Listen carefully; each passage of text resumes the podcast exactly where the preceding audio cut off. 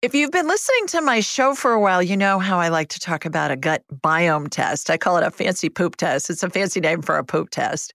And it's going to tell us what the ecosystem is in your gut. And why that's important is since food's the best medicine, it's going to tell us here are your superfoods just for you to eat. Here are the foods for you to avoid. And here's everything else. Eat this a lot, eat this a little.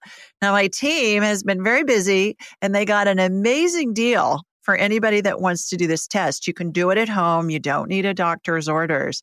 All you have to do is just go to Viome, V as in Victor, I O M as in Mary E dot com, Viome.com. And at checkout, use the secret code, Julie Ryan, and you'll get more than 50% off. Don't put any spaces in there, just Julie Ryan. It's an amazing test. It's going to give you tons of information. I've done it several times myself, and you're going to be thrilled with the information you get because it'll give you a program just for you. Give it a whirl. Julie Ryan, noted psychic and medical intuitive, is ready to answer your personal questions, even those you never knew you could ask. For more than 25 years, as she developed and refined her intuitive skills, Julie used her knowledge as a successful inventor and businesswoman to help others. Now, she wants to help you to grow, heal, and get the answers you've been longing to hear. Do you have a question for someone who's transitioned? Do you have a medical issue? What about your pet's health or behavior? Perhaps you have a loved one who's close to death and you'd like to know what's happening. Are you on the path to fulfill your life's purpose? No matter where you are in the world, take a journey to the other side and ask Julie Ryan. Hi, everybody. Welcome to the Ask Julie Ryan show. I'm Julie, your host, and I'm so delighted you could join us. My intention in doing this show is to provide information, insight, and comfort to people all over the world by helping to answer life's unanswerable questions. Boy, do I have a treat for you this week. I, I'm like a groupie. We got Karen White with us. Karen, welcome. Thank you. It's so, so so happy to meet you. Finally, I've heard about you for years from a mutual friend. So it's a delight. Thank you. Oh, you're welcome. Well, I've been trying to figure out a way to do this for years too. And and everybody, how this all came about was I met Karen in 2017. It was 2017 you were here in wow. Birmingham at an authors conference called Southern Voices. Right, right. And you, I know, go to bazillions of them all over and I met you and I gave you my card and I said, if you ever need any help, you know, with spirits or anything, let me know. And then fast forward, your dear friend, I worked with her and her husband at the end of her husband's life. And she, after he passed, she said, Oh, you got to meet my girlfriend, Karen. And I said, Well, I already met her. She won't remember me, but I already met her. Oh. And, uh, and here we are six years later. Oh, I can't believe it's been that, long, that long. I know that you were in Sweet Home, Alabama. Yeah. Yeah. yeah. So I ne- I hadn't heard of you before, but since that time, I'm one of your biggest fans. Mm-hmm. So I wanted to introduce you to everybody that listens and watches my show because I think they're going to love, I don't think, I know they're going to love all your work. So, everybody, let me tell you about Miss Karen. With almost 2 million books in print, 2 million, girl? Holy well, you know, not all in English, in different color. Well, that's what I'm getting ready to say in 15 different languages. I don't know that I can name 15 languages off the top of my head. Karen White is a New York Times and USA Today best-selling author of 32 novels. 32, that's amazing. Her intricate plot lines and compelling characters charm and captivate readers with just the right mix of family drama, mystery, intrigue, and romance. And you are my favorite author. So mm. it's really a thrill to have you on my show. And so, excuse me, you guys, if I seem like I'm, you know, acting like a groupie, because I am. Yeah. So, you often include ghosts in your books. Why? Um, I have, you know, I, I, I guess since I was very, very little, um, I've had two. Well, my first obsession that I can recall is with old houses, and of course, when you see old houses, you always think there has to be a ghost. I think, in fact, I know it comes from my father. Um, my father was uh, uh, born in 1932 during the height of the Great Depression in Mississippi, and they had nothing. Um, but they always had family, and they always had stories, and they always, um, you know, had their front porches. And I think um and i think my father grew up with like his mother um saying that she had conversations with her grandmother while hanging the the laundry you know in, in, in the backyard even though the his grandmother had been you know dead for years. So it was something that he sort of accepted um because it was sort of normal in that atmosphere in that environment. And um and and I and I maybe I was the most receptive child uh, with because he would then you know, as as a young girl he would um, buy like a Stranger Than Fiction, true ghost stories, and like read them to me before bedtime. who does that? And I know he loved me, but that's like who does that to their child? um, but I, I just was absolutely fascinated with ghosts. Did I ever want to see one? No, because I'm a scaredy cat. Like I never want to see one. Um, do I believe in them, even though I haven't seen them? Now I have seen an orb when I was with my son and my daughter. We all saw it. Uh, so I'm not, I'm not, I know I'm not imagining it. And my son has had three very real witnessed um, occurrences that he's not very happy about. But, um, but yeah, it's just, I'm, I'm obsessed. Um, and it's, and it's not like, I don't like the scary, like the the poltergeist kind of like that that wasn't what attracted me to the whole ghostly realm. To me it was somebody from the past who had a story to tell.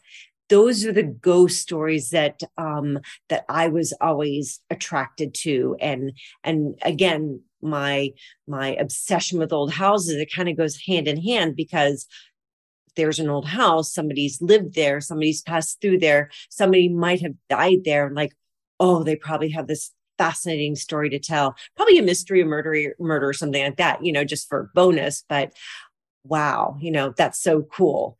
Um, so yeah, that's why I guess in a roundabout way.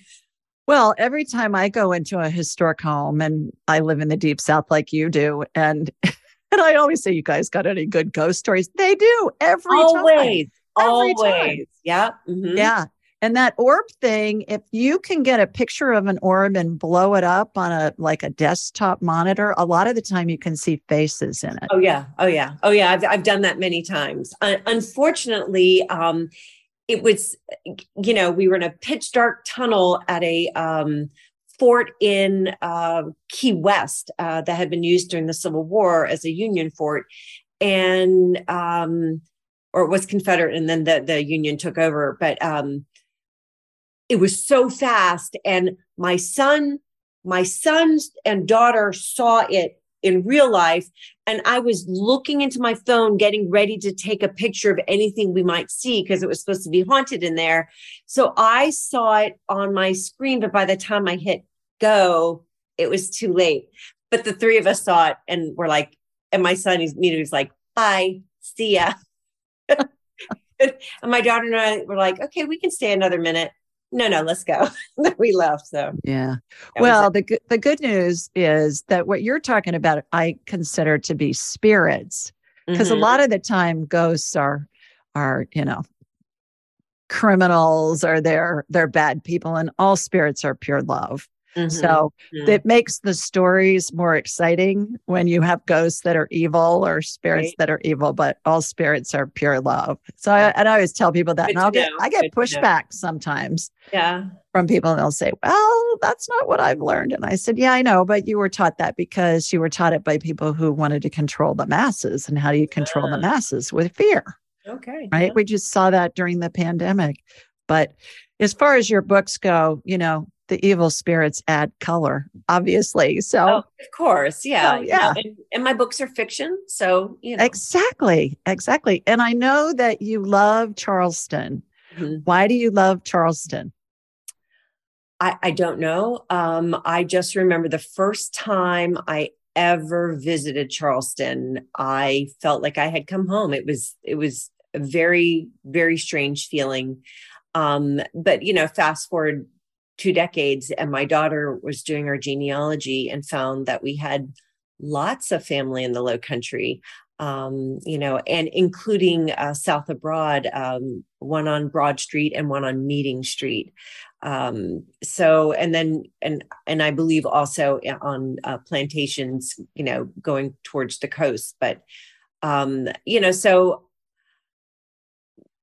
I don't know, read read into that what you will, but uh, it was a very, very very powerful feeling and that's why when i write about charleston i it's it comes very naturally to me. Um, I smell the pluff mud and I, I feel like I'm at home. Um, and for those of you who don't know what pluff mud is, it is sort of the bottom, you know, the marsh when the, the tide runs out and the marshes are low and they're all just muddy and whatever. That is the pluff mud. And it has a very particular odor to it. And you either love it or hate it. And I absolutely love it. Um, my husband thinks it smells like sewage, but to each his own. What right. he know? He's a banker. They know nothing. Oh, I agree with you on Charleston. I feel the same way. I love Charleston. I tell people Charleston's every bit as fabulous and historic as Boston. It just has better weather and manners. Yeah, true. I don't know about the weather. Like in the summertime, I wouldn't say that. Um, uh, but uh, definitely better manners. Yeah. Yeah. winters for sure. We uh vacationed there when my son who's now 30 when he was growing up with my family and my nephews all boys all the grandkids were boys. Wow. and we used to go on the ghost tours oh, in yeah. charleston. Now, every this is, time. I still go. Yeah. Yeah. This was 20 years ago and they'd give them this little device that looked like a roku or a or a remote, little small remote control thing, and it was supposed to detect the ghosts. And those little ah. boys would love carrying oh. those things around, and they'd wait for it. And then halfway through the tour, they'd set them off. I'm sure there was some special button or something right. that would set them off. Uh, they still talk about it. That's amazing. It's wow. hilarious. Yeah. Well, and your success is proof that people like to read about paranormal activities along with everything else. Did you get any pushback from your publishers or your editors about that when you were first including those into your stories? Not at all, which is really strange. So um, I had written a number of just uh, single title books, uh, not. Uh, um, there might be a nod to a spirit or to something woo woo, um, but but my books were never about that so i guess that didn't bother my you know they didn't have to put it on the back cover or whatever and i was getting a following so what were they you know they weren't going to complain. Um and i'd written i can't remember how many of you know just my single title books before the idea for uh, the first uh, the house on Tradd street my first uh, paranormal and i don't call them paranormal series because there are ghosts but the the the ability to communicate with spirits is just part of the main character um, it's always about the main character and her journey and her relationships with family and friends and her life, uh, her life's journey, basically. And then the the seeing ghosts is just sort of a peripheral part of her personality. Um, but yeah, so when you know the the character of Melanie Middleton in the in the house on Tradd Street uh, came to me while taking a shower, um, I didn't know anything about this woman, and she just sort of like slapped me upside the head. And she was fully formed. I knew she was OCD. I knew. Um, uh, I knew she was a realtor and I knew she specialized in old houses and I knew she hated old houses because old houses always came with an elderly or, or a, a spirit who um, uh, who needed her help in finishing up their business and she wanted nothing to do with it. So, um, and I knew she was going to be quirky. and um, I had no idea how quirky. And then I just wrote, started writing um, the series. Again, it was originally supposed to be in New Orleans, and then I had to move it to Charleston because when I first came up with this idea it was 2005, um, and that was the year of Katrina. Um, and I knew I had to sort of, you know, pivot a little bit in terms of setting. But um, you know, so I, I I I sent like the few first few chapters to my agent. I said, "This is kind of different from what I'm writing. Do you think this is, you know, do you think this is marketable?" She's like, she's like, I don't know if it's marketable, but it's really good. Let me send it to Cindy, my publisher. And she actually, because we weren't sure that uh, my current publisher, Penguin, was going to um, uh, pick it up. So she sent it to other uh, publishers and they were like, I don't know, you know, this uh, we don't know what this is. And um, but my editor at Penguin was very enthusiastic about it and um, said yes. But what was so funny, they only wanted two books. I originally thought it was going to be a trilogy. And then they were like, no, you know, we don't know how this is going to do. But after the House on Tradd Street came out, and um, it would readers showed it so much love. It was wonderful. Um, you know, then I, while I was working on the second book, I got the phone call saying that they wanted, they actually wanted four of them. And then when I finished the fourth one, they were like, well, can you do three more? So in case you're wondering why that, why the series now has seven books instead of just two. Um, but yeah, so it, so I think it was sort of, we, we, none of us knew what this was. And like I say, I, and, and, and initially when they first bought the book, they were thinking, we need to change her name because, you know, Karen White books are Southern women's fiction. And this is, you know, different. But when I finished the book and turned it in, everybody agreed this is still very much a Karen White book. You just have that added element of the main character being able to communicate with spirit. So um, so that that was a lucky thing for me because readers who discover the Tradd Street series, or in this case, the Royal Street series now, um, they want to, you know, read other books of mine. And so there's been this lovely crossover audience, which I'm very, very grateful for um, because they just enjoy my voice, you know, regardless of what I'm writing about. So, um, so it's been been very positive.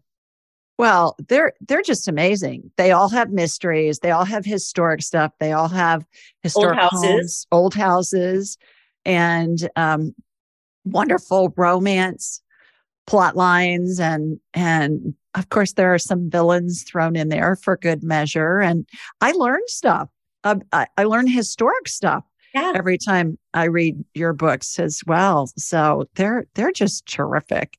Thank you. When I am traveling, especially because you're my favorite author. You're my favorite historic novel author. You're my favorite author, period. I've read many, many of your books multiple times. And I normally purchase both the audio and the Kindle version, oh, the digital version. Guilty. I do the paper and the audio just because, you know, just because. You know, well, because from a time standpoint. And, yeah. Yeah. Or if I'm on a plane, I'm reading my Kindle. Mm-hmm. And then when I'm getting dressed in the morning or I'm on a walk or something, I'm listening to the audio book. Right. And then I'm looking where I, I am it. on the audio book. and then I'm going back to the. My husband doesn't get it. He's like, Do you really need like multiple copies of that? I'm like, Yeah, absolutely. I do. Yes. Yeah, I do the same thing. So when you start a book, do you have a hook in mind when you start it? Not always um, it's really interesting the way I write. And that's why when when I'm asked by teachers to come speak to their creative writing classes, I'm like, no, because everything that you've taught them uh, about the right way of writing, I do it completely wrong. And you probably don't want me speaking to your students. Um, I start with my main protagonist. Um, I usually know her name because I need to think of her as a real person. And, and let me tell you, the names just pop into my head. Like they are fully named. They are real people to me right from the get go. And, um, and I, I picked the setting because setting to me is much of a is as much of a character as the actual characters are. So setting is very important. And I love the South. It's what I know. My parents were both born and raised in Mississippi. And um, and and that's what I know, and that's what I want to write about. And and plus, you know, Southerners are we're such a quirky group, and people like reading about quirky people. And um, so I always, you know, so I, the setting, like, what's this? What's the city? What what's the town? What's the where do they live? What what house do they live in? Um, and then I and then to create the plot, I think of the main character and what her inner and outer external conflicts are and then I start writing. And I have a general idea, but I'm what they call like when I'm right, you know, when you're driving at night and it's foggy and you turn your bright lights on and you can only see like a little bit in front of you. That's how I write. And I don't recommend it. It's painful, it's horrible, and and it makes me, you know, crazy. And I've tried to write other ways, like where I try to plan more, but the more I plan, the more like when I start writing, all of a sudden my brain's like, I, I don't want to do that. We're going over here instead. So all that time you spent doing this outline or whatever, just throw it away. It's not, it doesn't matter. Um, and unfortunately, that's just the way that I write. And um, so, yeah, my endings are always a surprise.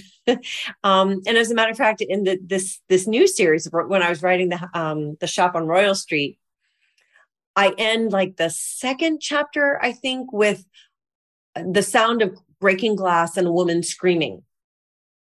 When I started the next chapter, I had no idea what had just happened, who that woman was, why she was screaming. But out of that, I created everybody's favorite secondary character, which is Jolene McKenna, who is the main character, Nola Trenholm's best friend. And she just walked on opened her mouth and I it's like I've known this woman my whole life. And she does sound a lot like my cousin Gwen, who's from Greenville, Mississippi, no, Greenwood, Mississippi. So I, I guess you know that I hear Gwen's voice, but all the funny mannerisms and everything um definitely I, I got from my cousin. But Jolene is just a force of nature and she's the best friend we all need and want and um, but that's how my books happen they ju- i just sort of surprise myself um, and one of my favorite books, I don't know if you you've read it, Julie, is the um, the Time Between. And in it, we have it's set on Edisto Island, South Carolina. And in it, we have a young woman who's been hired to be a caretaker for an elderly woman. And when she first gets to this old house, um, uh, her her charge is sleeping. So she, you know, what do you do? You just start kind of walking around, and and there's a closed door, and she's by herself woman's still sleeping. She opens it. I don't know what's behind that door when she walks in, but through through her eyes, I see the room. It's very sparsely furnished. There's a twin bed. There's a crucifix hanging on the wall, and and the only other piece of furniture is an armoire. And she goes to the armoire, and I see her hand opening, and her hand's my hand, you know, opening this armoire and um, it just you know there's like two very simple dresses and maybe two pair of very plain shoes. So it's telling you a lot about the occupant of this room. Um, and and at the top there's like a mirrored little door with a lock hole a keyhole. And she goes to and the key's missing and she goes to open it and it's locked. And then she leaves the room. And i forget about that as I write the rest of the book.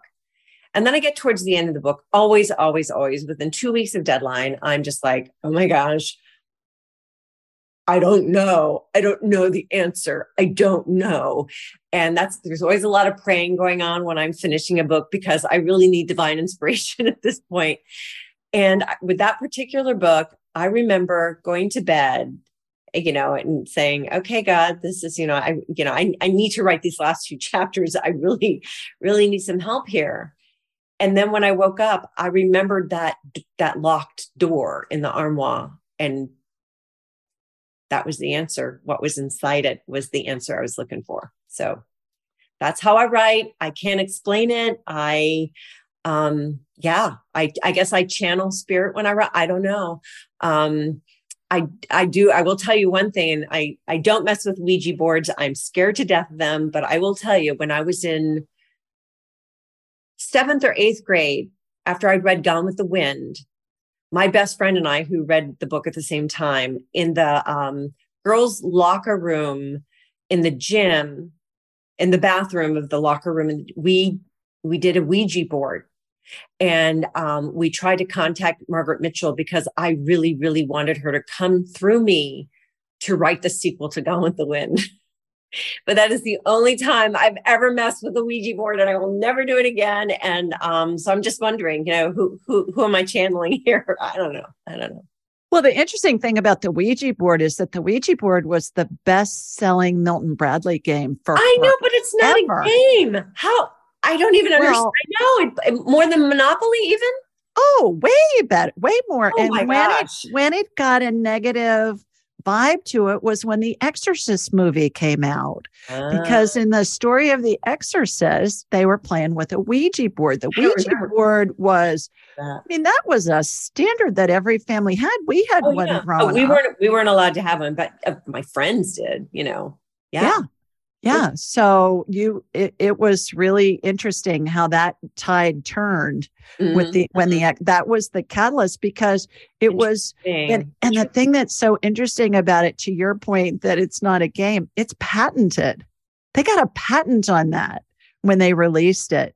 Wow. So you I have patents for surgical devices. You can't get a patent unless you can prove that the thing works. Wow. So I someday am gonna research that and see how did they prove that the Ouija board was working? What was involved? And can you imagine the the patent officer at the patent and trademark office going, You want me to do what? Yeah. Yeah, exactly. and saying, uh yeah, well, and then they granted the patent. Yeah. So wow. I think that wow. speaks volumes for it. And yeah. it's still sold today. Yeah, it is. It is. Yeah. Yeah. So many of your characters along the lines of you channeling these characters. So many of your characters, I feel like I know, and I read them and then they stay with me. For instance, The Glass Ocean, I love. I've read that book multiple times. And you've got this Sir John Langford, uh-huh. who's a character, one of the main characters in there. And every time I think of an English country estate, I think of this character in your book. And I think that's just crazy. I mean, mm-hmm. this is a made up character out of Karen's head. Or is he? Or is he? Or is he? Remember now the Glass Ocean, because I wrote with two other authors. So the three of us collaborated on the creation of all the characters. So, and I'm not allowed to say who created what. Yeah. But the bottom line is these characters in your books, not from other books, though. So that's a differentiator in my mind with your books because I'll read other books and I'll enjoy them, but I can't tell you what the you don't remember the characters. No, no. I, I, know what you're saying. It's very rare that I find um, books where the characters they stay with me. I remember their names, um, and most of the story. And that just does not happen a lot. So no. thank you. That's a compliment. Thank you. Yeah. Yeah. And so I, I think you absolutely are channeling. And and here's another reason why when I'm doing a past life scan with somebody or talking to a spirit guide or a deceased loved one, what you were describing about seeing the armoire and the crucifix on the wall and all of that, that's what I see. It's like I'm walking into the scene of a movie. Yeah. I feel like I'm Alice walking through the looking glass and yes, Alice in Wonderland. And you're filming it all while you're doing because you're exactly. yeah. And and you're and I'm seeing all of it and and get details like names and things. This morning I was working with a client and she wanted to talk to her main spirit guide. Well, her main spirit guide was a botanist named Jeffrey Jeffrey Olsen, and I and I got Olsen O L S E N, not O N. Uh-huh. And uh-huh. I he was wearing one of those safari outfits, you know, with the khaki shirt with lots of pockets with the buttons on them and the whole nine yards. And he right, had on a right. Indiana Jones kind of a hat uh-huh, uh-huh. And, and stuff like that. We got a lot of information about him other things, past lives, uh, same thing. I see these scenes. It's like I see in my mind's eye. I'm mm-hmm. walking into this movie scene. One of my favorite stories is I was working with a client and I got in a past life, she had been a telephone operator in the mid 40s at the University of Wisconsin. Okay. Where she had gone to school. She graduated and she got a job. You know, that's like World War II era. Right. And uh, we got her name was Lucy Johnson. La la la la. Got whatever we were supposed to know. Well, she turns around and she calls the alumni office at the University of Wisconsin in Madison. They send her a copy of a page out of the yearbook in that year with Lucy Johnson's picture wow. in the yearbook, Karen. Wow. Wow. I would say, you can't make this stuff no, up. No. and the agree. thing that's so fun about the information that I at least get is that oftentimes we can corroborate details with historic documents that we can find online. Mm-hmm. And so I believe you're channeling all of this stuff. And these are actual characters that live. Maybe you're giving them a different name. Right. But the fact that you're in there and you're seeing all those scenes and everything, you're channeling this stuff. Oh, wow. Yeah, I believe I believe all writers, all composers, all screenwriters. I know you have times where you'll write something and then you go back and you think, I don't really remember writing that, but this is pretty good. Oh, when I go to book clubs, um, a lot of times there's always one person in the book club who like highlights their favorite lines or whatever. And I was at one, um, it was a while ago, but um, the woman said, Oh, I just, this is my favorite line from the whole book. I, I wish I could read all of them. There's so many, but here. And she read one and I'm like, Did I write that? I mean, that's really good, but did I write that? So obviously, I don't have any talent. I'm relying on other people to give me what I need well, to say. I just, well, I disagree. I think you have a lot of talent and you have golden ovary courage to put yourself out there and allow that to flow through you. When you were talking about that you woke up and you had this idea about the locked compartment in the armoire, the reason why oftentimes we'll get ideas when we're asleep or right as we're waking is because we all have the vibration of spirit. It's like our factory presetting okay. when we come in. And when we're stressed about something or just busy during the day, our vibration lowers. Our vibration's lower, anyways, just because we have the density of a body. Mm-hmm. I would say it's imagine running an electrical current through a bowl of pudding. It's right. going to slow it down, right? Mm-hmm. And so spirit can communicate to us easier when we've slept a little bit because our brain relaxes. We're not stressing out about whatever is on our mind when we go to bed. Right. We go back to the factory preset vibration level spirit's a high vibration it it it communicates on a high vibration channel and when you're in fear or when you're stressed out spirit doesn't communicate on those channels because the vibration's too low right i would say spirit doesn't communicate on the i feel crappy channels right right or like yeah. I, I have more writer's block because i don't i'm not seeing this i'm not feeling this right um, yeah right interesting so yeah so that's what's going on with that when you when you experience that. You write in first person. Do you have a writing degree? I do not have a business degree from Tulane.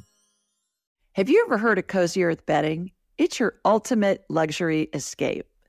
Cozy Earth sheets are temperature regulating and incredibly soft, and they even have a 10 year warranty. They're made from organic bamboo and silk, are hypoallergenic, and even antimicrobial.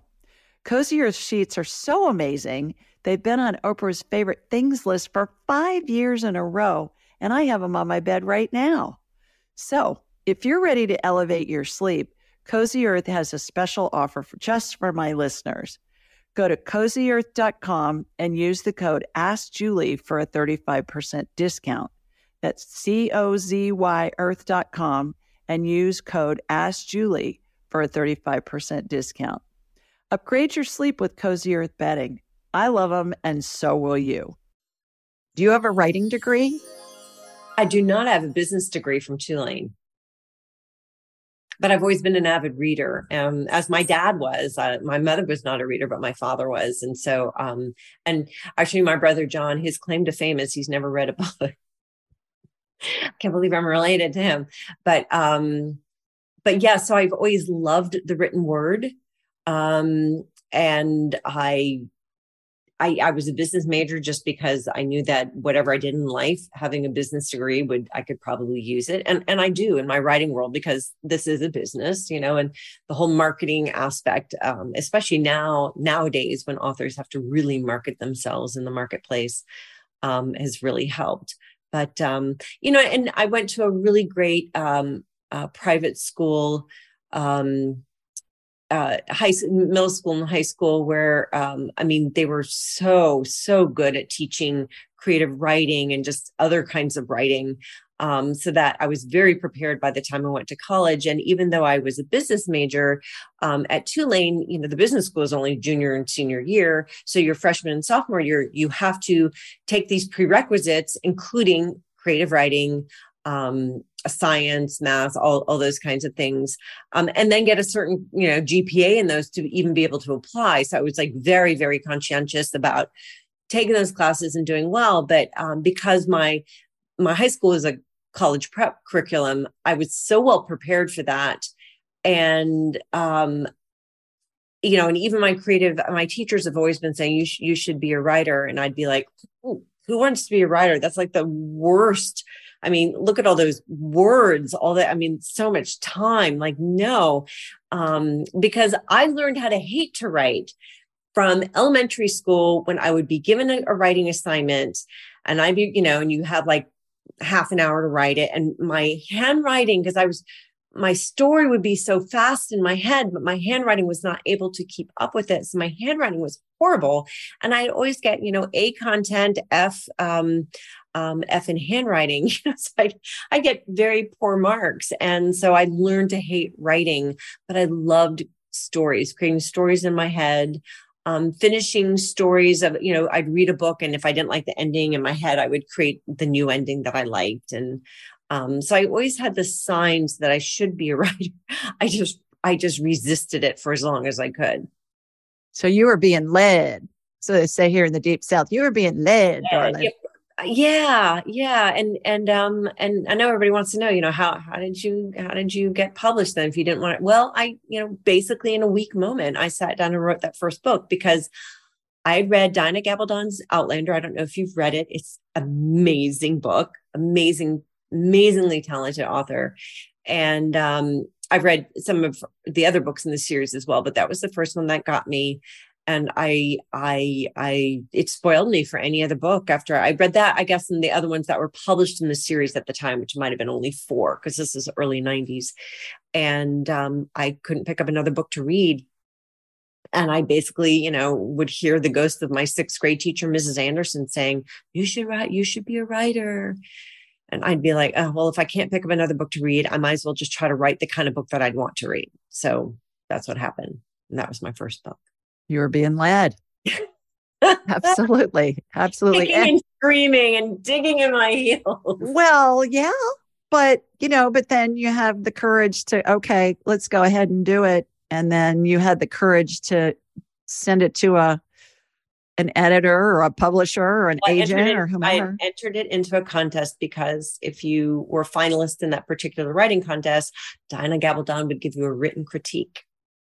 So not only did I win the contest and get the written critique, but I also got the um, the finalist judge was a New York literary agent, and she offered to represent me. So that's how that all started. Not that it's all been, you know, um, um, what is it, something in roses um, ever since. You know, of course, you know, like every career, it's like this, but um, that's how I started. Yeah.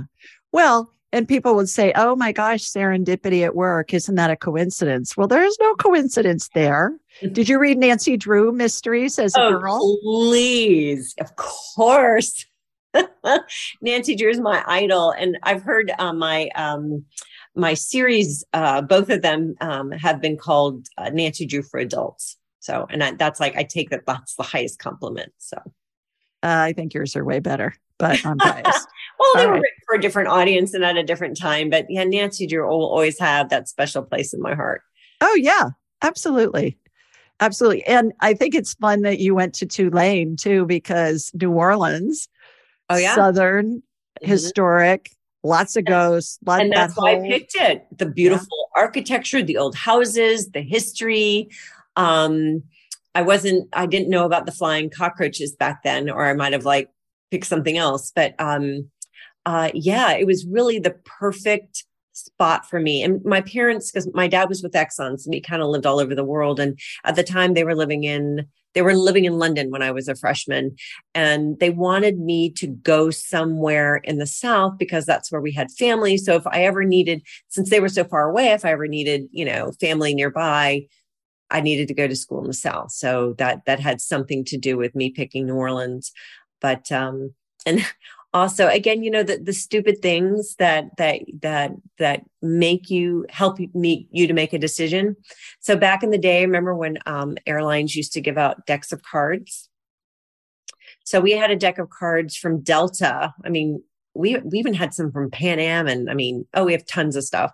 But um it was from delta and it had uh, the backs of the cards were uh, scenes from new orleans. I'm like okay you know okay that sounds good you know and they've accepted me why not you know um, it seemed a lot more exciting than um, nashville um, vanderbilt and nashville and what was the other one um, one in san antonio texas and then another in Virginia. And uh, I guess because of those cards, you know, I'm like, well, that looks like a cool place. Why not? Well, you were you were led there again.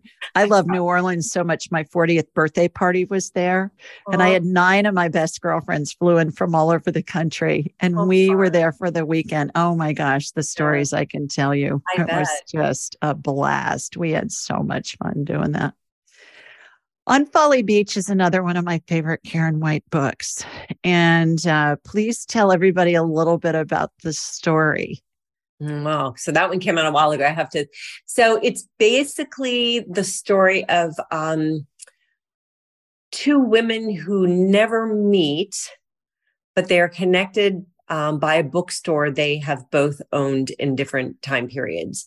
Um, one of them during the war, World War II, and uh, and for those of you who don't know, Folly Beach is on the South Carolina coast, and and then the other is modern day. And we have uh, she is a war widow. Her widow, her husband has been um, killed in Afghanistan, and she's young, and so we have that you know being being widowed by a war um, whether you're the actual widow or you just know someone who has um, uh, been lost due to war. Um, and there's also the the bottle trees. Um, everybody wants to know about the bottle trees. That's a big theme in this book. That's um, uh, people put little hopes and wishes in in into the bottles of the bottle tree, and that came. That's a Mississippi Delta thing that I got from my mom. It didn't really originate in South Carolina, but now apparently in Folly Beach there are a lot of bottle trees because I read my book. But um, but going back to sort of the the um, the the story itself, um, the modern day owner of the bookstore um, finds um, a book that had belonged to the woman from 19, the owner from 1940s, and she opens she opens the book, and there are these sort of cryptic messages written in the margins, and that opens this lovely Pandora's box into um, murder um, and things you know from um, uh, the 1940s and the war. So um, so it's a love story. It's um it's a story of forgiveness and redemption and uh, I, I, I loved writing that book and that was a book that it just you know it wrote itself. I mean i was channeling these characters um, and very you know heart-wrenching but heart- heartwarming um, as well. Um, and and my endings i have to say you know i i, I do want to make you cry and laugh during the book, but I want you to sigh with satisfaction at the end. I'm not, I would never have been an Oprah pick because I don't believe that after reading one of my books, you should want to jump in front of a train because that's just not the kind of book I enjoy reading. so that's not what it, you know, I, I, I will drag your emotions over the coals, you know, and, and not everybody will survive the journey. Um, but at the end, I can guarantee that my main characters will always, they will be alive. the main character will always be alive. Um, and she will have learned something um, and be in a better place mentally, physically, and or spiritually. So, um, yeah. Oh, I, I love that book. And I, those bottle brush, those bottle trees. Yeah. Is that what you call them? Bottle trees? Mm-hmm. Aren't they supposed to like what they are the old fashioned Coke bottles and stuff like that? A lot of times they're blue. Well, and- they're blue because, you know, um, so it, it originally comes from the, um, I can't remember the, the African slaves from a, a particular uh, country in Africa, and I, I apologize, I can't because it's been a while since I wrote it. But um, they were the ones that brought that from Africa, that whole, you know, capturing spirits. You put these spirit bottles outside your house so that they won't get into the house. Um, and then I guess, you know, just um, as, after they came to the United States, then it became a bottle and blue symbolizes like blue attracts haints, as they call them. Um, that's why you'll see uh, ceiling porches, um, the, the, porch ceilings in the South painted haint blue because it's supposed to repel spirits. Um, or something like that. But um, yeah, so not every bottle tree has to have blue bottles. Mine does. Um, but it it became there's actually even after my book came out, there's a little article in the Wall Street Journal and they didn't mention my book or me by name, but they said um, landscapers are saying that all over the Northeast, you know, they're being asked um, to install bottle trees in the gardens that they are designing, um, all due to a uh, to a book, you know, that they that whoever read. I'm like, oh, couldn't they have mentioned my name? You know, but, exactly. And they make a they make a whistling sound or like a, a you know like a the wind catches it. Yeah, wind catches it sound. There's a bunch of them around here. They're all oh, yeah. over. Yeah, I, yeah. yeah, in the South. Yeah, I, yeah. I yep. Yeah. Not all of them because of my book, but in Sweet Home, Alabama, there's a bunch of them there. Is there? Okay. Oh yeah. So I have a fun story about that. In Folly Beach, it has to do with World War II, has to do with the Germans, mm-hmm. has to do with U-boats. Mm-hmm. Uh, along the coast. Well, I didn't know there were U. Oh, I didn't either. When I started this book, I just I had no idea that would be one of the main plots until I was researching something else to do with the book, and I came across um, the uh, the story of Nazi spies um, making landfall in um, in Long Island and um, Jacksonville. Like nobody knew that U boats could make it across the ocean and it was very hush hush. And um, and even when um, uh, ships were being sunk by U-boats along our coast, the government, our government, did not put any of that in the in the paper because they were afraid, uh, you know, that there would be like you know mass panic. Um, but that's also why it we had so many casualties because um, like um, supply ships and everything else they would go in the Gulf Stream, which meant they had to hug the the coastline. Well, and then we have these brightly lit cities, right? so those ships, you know, and at night up against, you know, there are these blatant shadows against the bright lights of the city. They made them perfect targets, and we lost so many merchant ships and supply ships and and and all sorts of things because um, uh, the government, you know, didn't want to make people panic. Um, and it was only until they decided, you know, we're killing, we're we're losing a lot of ships and people. We need, and you know, and then people would wake up on the coast in South Carolina and North Carolina, and there would be, you know, obviously there had been some kind of, you know, ship destroyed because there would be woods and, and you know, uh, boards and bodies and supply and all you know washed up on shore so finally the government had to say yeah well actually u-boats can get across the ocean so you might want to turn out your lights yeah, and I've met many people in Mobile and and uh, on the Gulf Coast that are uh-huh. elderly uh-huh. that lived during that time, and mm-hmm. it was complete blackout, like you see right. in right. the European depictions, you know, during the mm-hmm. war and all of that. So just it just took us a little longer to catch on. Well, I think they suppressed everything. To your point, they didn't talk about it in the press at all. And the government Absolutely. at that point, people say, well, the government had a lot of control. Well, I think they have a lot of control now because we're finding that a lot of stuff is suppressed right. on different topics too. But a couple of points on that. I didn't know anything about that either until I went to Montgomery, Alabama on a field trip with Jonathan when he was in the fourth grade. And I heard about that for the first time, and I thought, well, they didn't teach that in Yankee no, history in I didn't Ohio. Learn that in, I didn't learn that in, and I had an, a wonderful history classes and history teachers, and we learned everything about everything. Not that.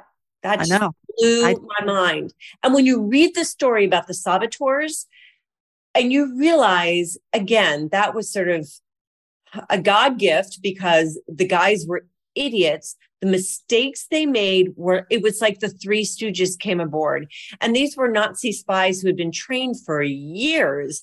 And then they make you know then it's the three stooges you know just doing the the, the most ridiculously dumb things to get caught. And they were all caught like within days of landing which is just you know, even though they had years of preparation, it truly, if you, if, you know, if you love history like I do, just look up, you know, the Nazi saboteurs and just read it, read about it. It truly is fascinating.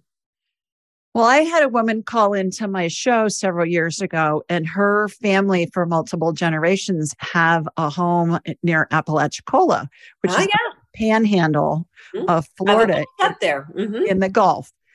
And she said, This home is haunted. So can you scan it? This is on my show. And so I get, you know, I connect to them, I get it in my mind's eye, and I'm describing, okay, it's this big front porch. You walk in the front door, there's a parlor or a living room to the left, and it's full of a party. It looks like a cocktail party. And I said, the men are dressed in military uniforms, you know, like officer uniforms and the women are dressed in 1940s attire. They've got suits skirts on and all this kind mm-hmm. of stuff. Mm-hmm.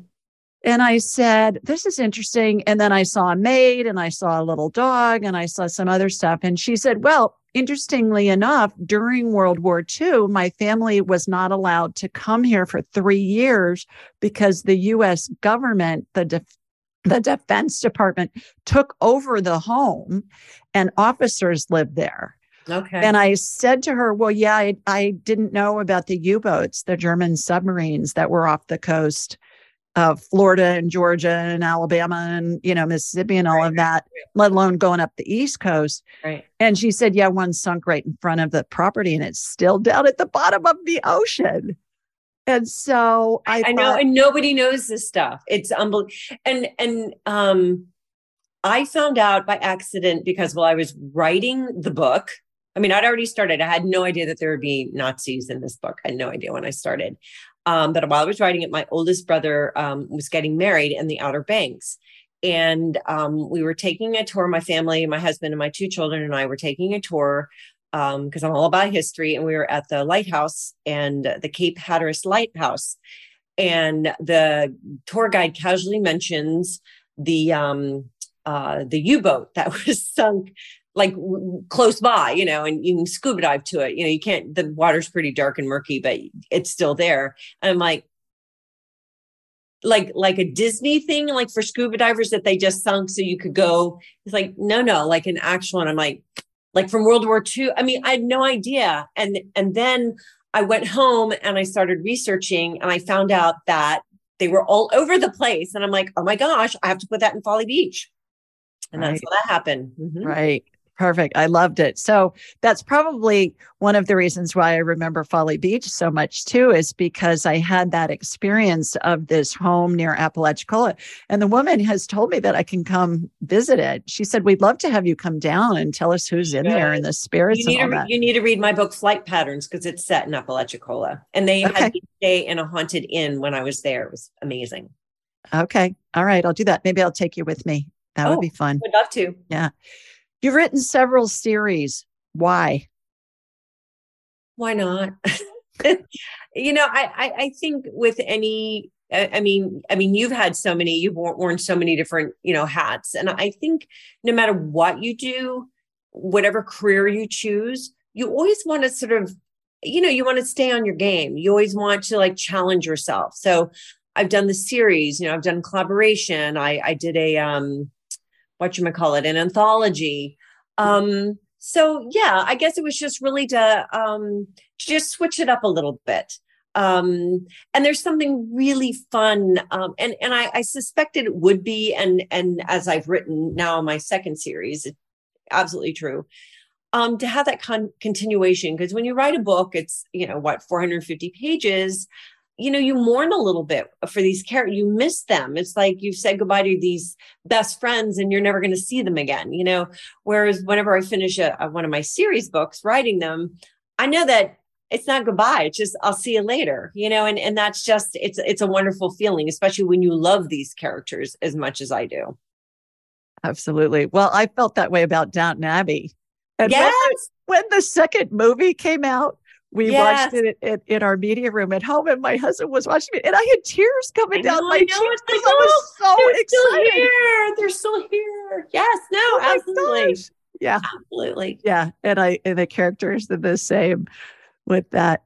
So your attention to detail is so superb. I mean, it is just over the top. What goes into your research when you're writing a book and you've already mentioned that you figure it out as you go. So do you say okay well i'm going to go in this direction and then you you halt and you go research stuff? Or how did what's the technique that you use? What have you developed over the years for that?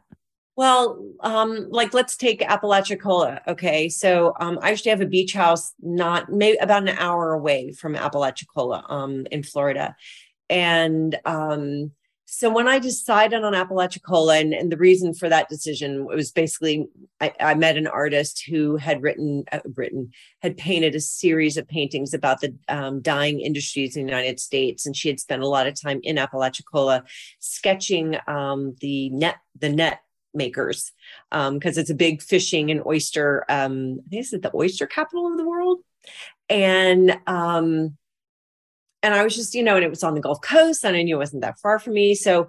Once I pick the setting, I'll start like buying books so I can mostly coffee table books so I can like get an idea and then some history books so I can kind of because I love history. I want to try to weave in as much of the his, history as I can. And um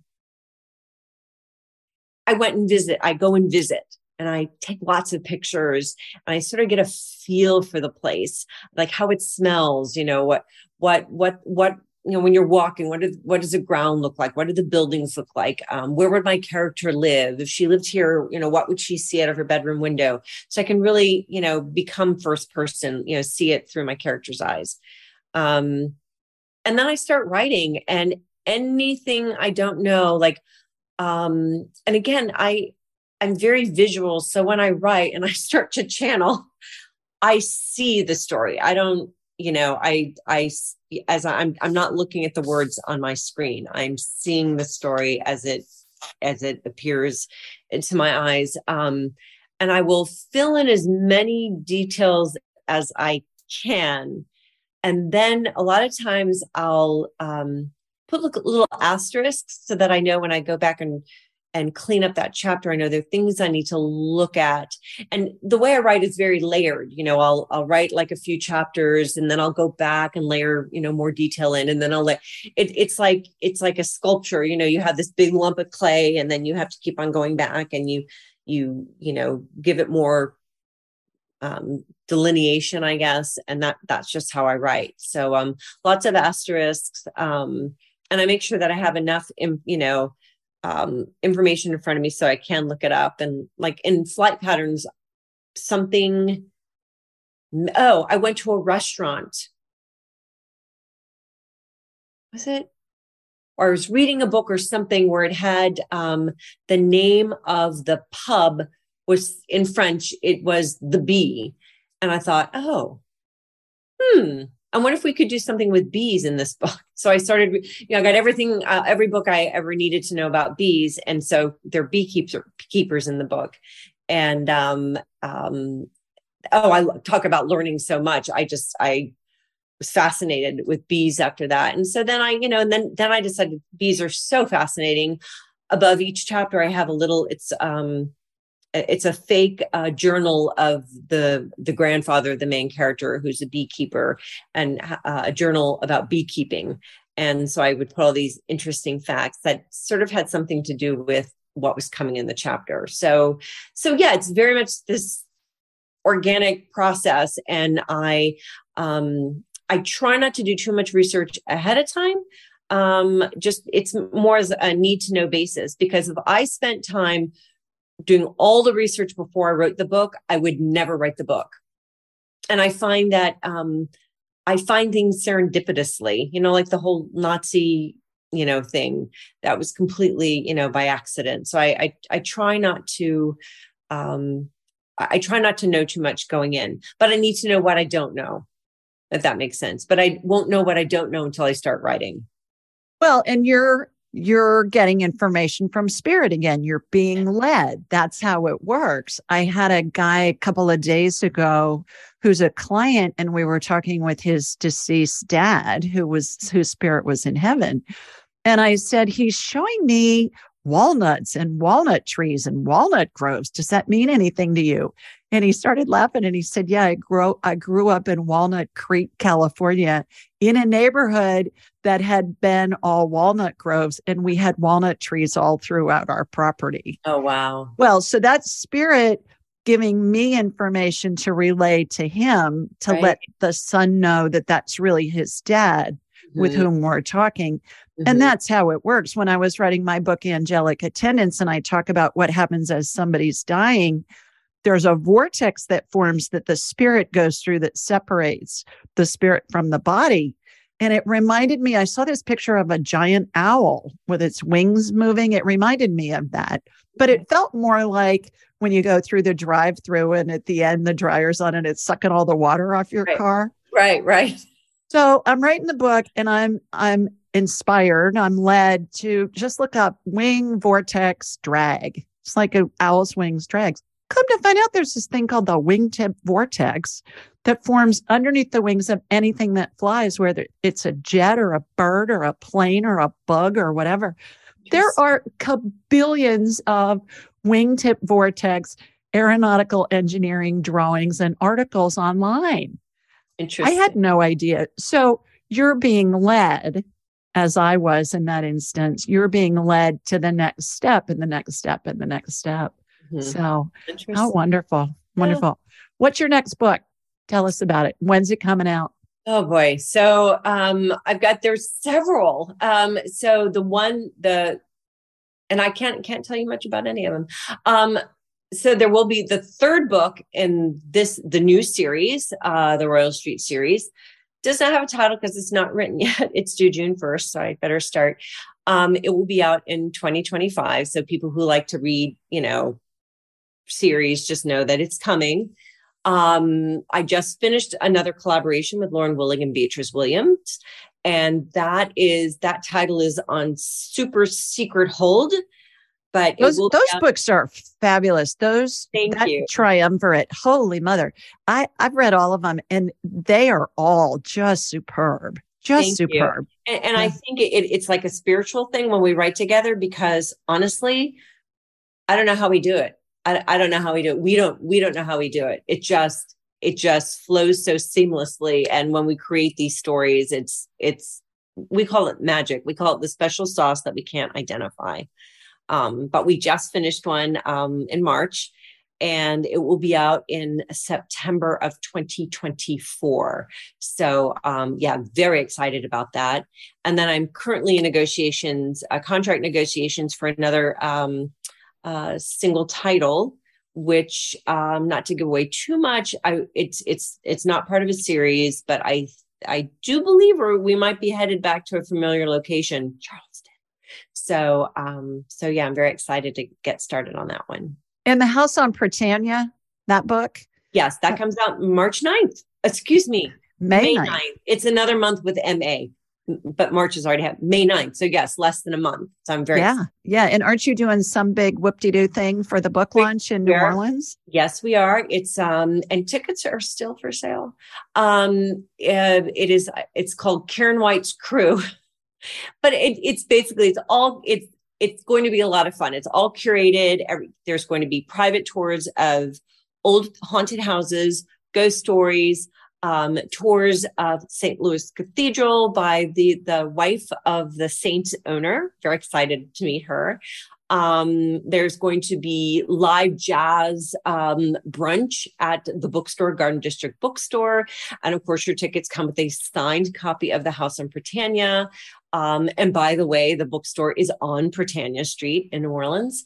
Um, and a whole bunch of, you know, fun stuff um, like that. And oh, uh, also tours through uh, one of the cemeteries, the above ground cemeteries um, all by uh, professional um, storytellers and um, tour tour guides. So I'm very excited. Um, I'm probably more excited than any of the attendees. so, um, and of course, you're going to be in New Orleans where the food is fabulous, and it's going to be May, so the weather will not be horrendous.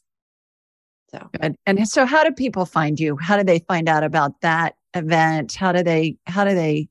Learn about all of your work. It's so fabulous, you guys. I'm telling you, just pick up one of Karen's books. You will be hooked for life, and you got 32 to go through. So yeah, right, right. Um, so the best way to start, um, and I, I, I am on social media too, but you can find those links on my um, homepage, which is Karen-White.com. Karen-White.com. All right. Thank you so much for taking the time to Thank be you with for us. Everything. I so appreciate it. That went so fast, but I, I hope I answered all your questions. You had a lot of really great ones. So You did. I have many more, so we'll have to have you back. Everybody's sending you lots of love from Sweet Home Alabama. Mwah! And Atlanta too. Karen's Yeah. in Atlanta. thank so, you so much. Thanks everybody. See All you right. soon. Bye bye. Thanks for joining us. Be sure to follow Julie on Instagram and YouTube at Ask Julie Ryan and like her on Facebook at Ask Julie Ryan. To schedule an appointment or submit a question, please visit AskJulieRyan.com. This show is for informational purposes only. It is not intended to be medical, psychological, financial, or legal advice. Please contact a licensed professional. The Ask Julie Ryan Show, Julie Ryan and all parties involved in producing, recording, and distributing it assume no responsibility for listeners' actions based on any information heard on this or any Ask Julie Ryan shows or podcasts.